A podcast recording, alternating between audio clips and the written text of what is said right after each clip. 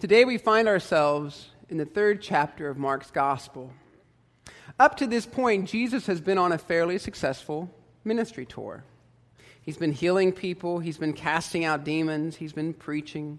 And through it all, he's been proclaiming that the kingdom of God is close at hand. People love him. He's like a rock star.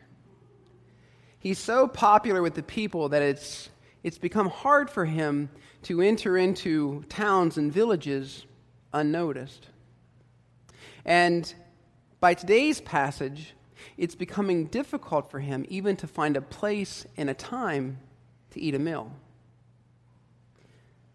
The people love him, but not all the people.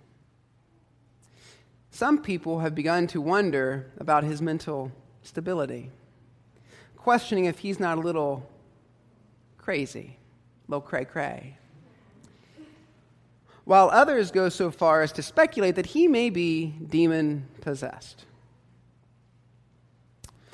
His own family is afraid for him, or perhaps afraid of him, depending on how you read today's scripture. And the religious leaders of the day, well, they're already against him. And it's only the third chapter. So, what's he done to cultivate such animosity and distrust in such a short period of time? Well, he's befriended a tax collector and he's befriended a leper, two unpure, unclean souls, whose presence a good Jew would avoid at all cost. Not Jesus, though. He's welcomed both with open arms. He's also cast out a demon or two, and he's healed a multitude of, of sick and dying people, which just happened to transpire on the Sabbath. Now, one doesn't work on the Sabbath. A good Jew doesn't work on the Sabbath. It's the law. But not Jesus, though. He works when God's people are in need, regardless of the day, regardless of the law. Up to this point, his whole ministry has been about announcing both a new vision of God and a new way of relating to God. And at the heart of this vision and this way is conviction that, well, God is love. And that God desires healing and wellness for all of creation. That God stands both with us and for us. And that God is accept- accessible to all people. Jesus' vision of the con- coming kingdom of God is rooted not in law, nor what is socially accepted, but in profound inclusivity. It is profound inclusivity. And so Jesus is making people profoundly uncomfortable. Profoundly. With his words, with his behavior, with his actions. He's not blending in, he's, he's standing out.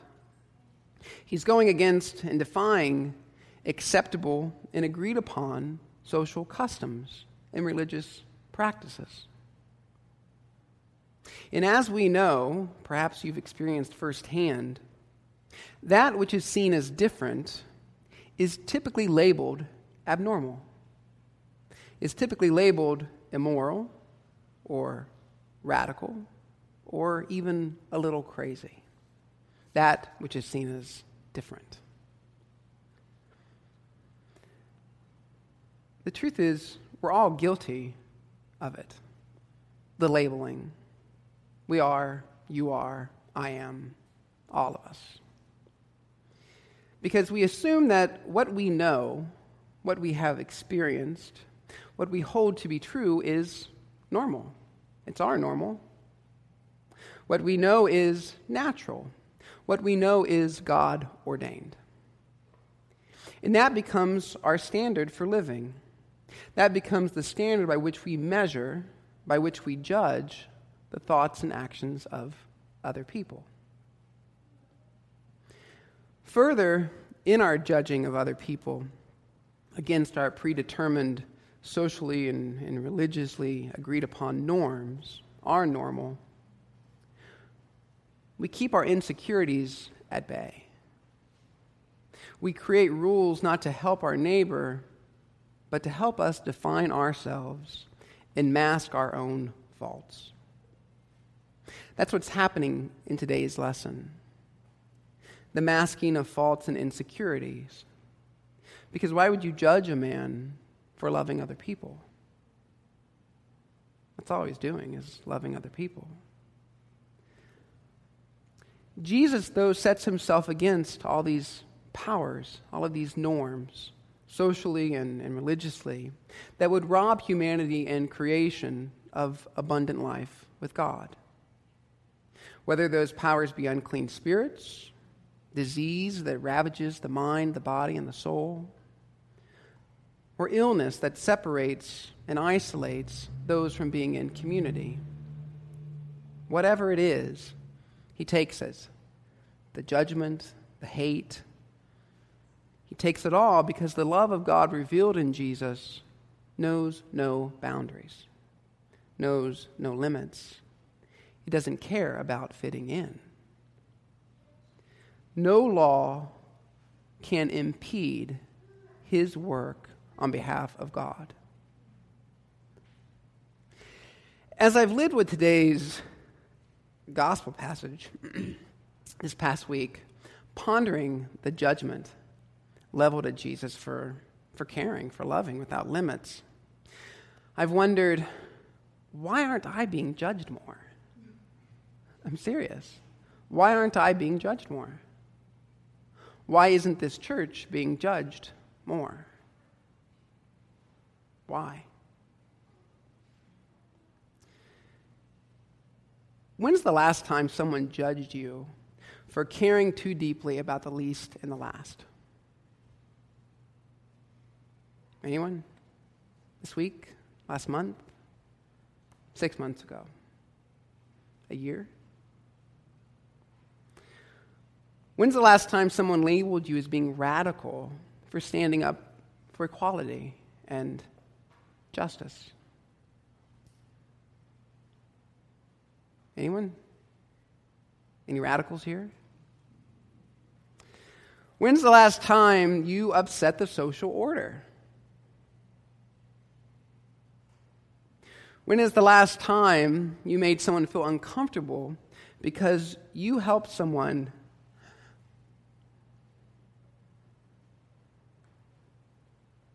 because you helped someone get more out of life. And in doing so, you pointed to the merciful and unpredictable and uncontrollable love of God. When was the last time you did any one of those things?